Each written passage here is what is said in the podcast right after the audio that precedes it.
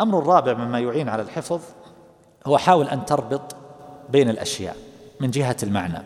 يعني الأبواب الفقهية مثلا تجد المياه طهارة ثم بعد ذلك تأتي الصلاة المواقيت الأذان إقامة كذا. كيف رتبت بهذه الطريقة؟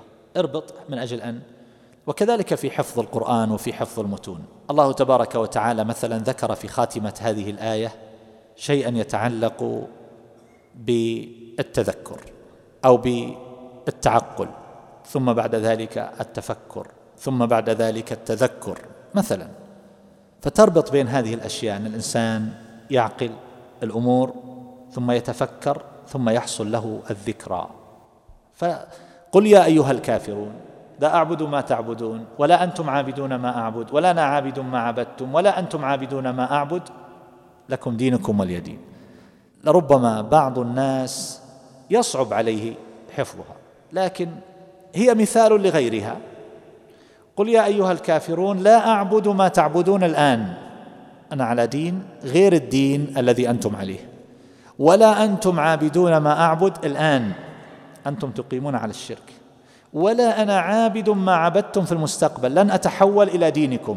ولا أنتم عابدون ما أعبد لن تتحولوا إلى ديني في المستقبل. لكم دينكم ولي دين. لو نظر الإنسان إليها بهذه الطريقة ما يخلط ولا ينسى. وهكذا أيضا أحيانا تكون الكلمة غريبة على الإنسان فيمكن أن يربطها بكلمة مألوفة.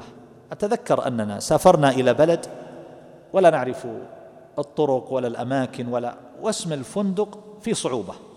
تذكر أن اسمه إطلنطي. فقال لي صاحبي إذا ذهبت تذكر المحيط تذكر اسم الفندق. لاحظ ربط جيد. وأهل العلم عندهم شيء من هذا ونبهوا عليه. يروى عن علي رضي الله عنه أنه أتى أبا موسى الأشعري رضي الله عنه فأمره بشيء من أمره ثم قال إن رسول الله صلى الله عليه وسلم أمرني أن أسأل الله الهدى والسداد. أذكر الهدى بهداية الطريق وأذكر السداد بتسديدات السهم. طبعا كانوا يزاولون السهام وهي أمر مألوف عندهم.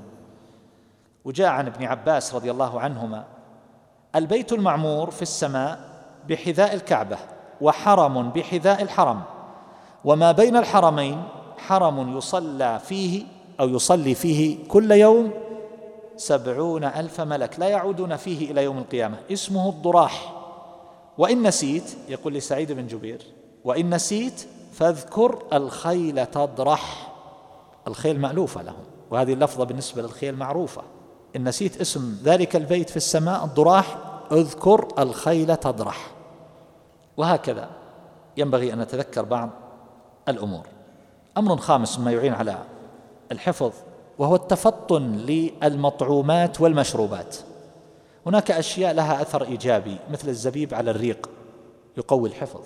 اللبان المر وهناك أشياء لها أثر سلبي مثل الحوامض. الحوامض أثرها سلبي على الإنسان تضعف حافظته التفاح الحامض اللبن الحامض وما أشبه ذلك. كما أن بعض الأشياء تؤثر أيضا مثل الشبع. فالحفظ أوقات الجوع أفضل وأنجع من الحفظ أوقات الشبع. أمر سادس وهو أنه مهما استطعت أن يجتمع مع الحفظ أو في الحفظ اللسان والقلب والعين والأذن فتتواطأ هذه جميعا على التحصيل فتحفظ بهذه الطريقة في أقصر مدة. وهذا الذي نطبقه الآن في الدورات دورات حفظ المتون. الإخوان يعرضون شاشة مثل هذه فيها المقطع أربعة أبيات أو أربعة أسطر. ثم بعد ذلك تردد هذه بصوت جيد بطريقة ترتاح إليها النفوس. يردد وهم يرددون معه. مرات معدودة محسوبة.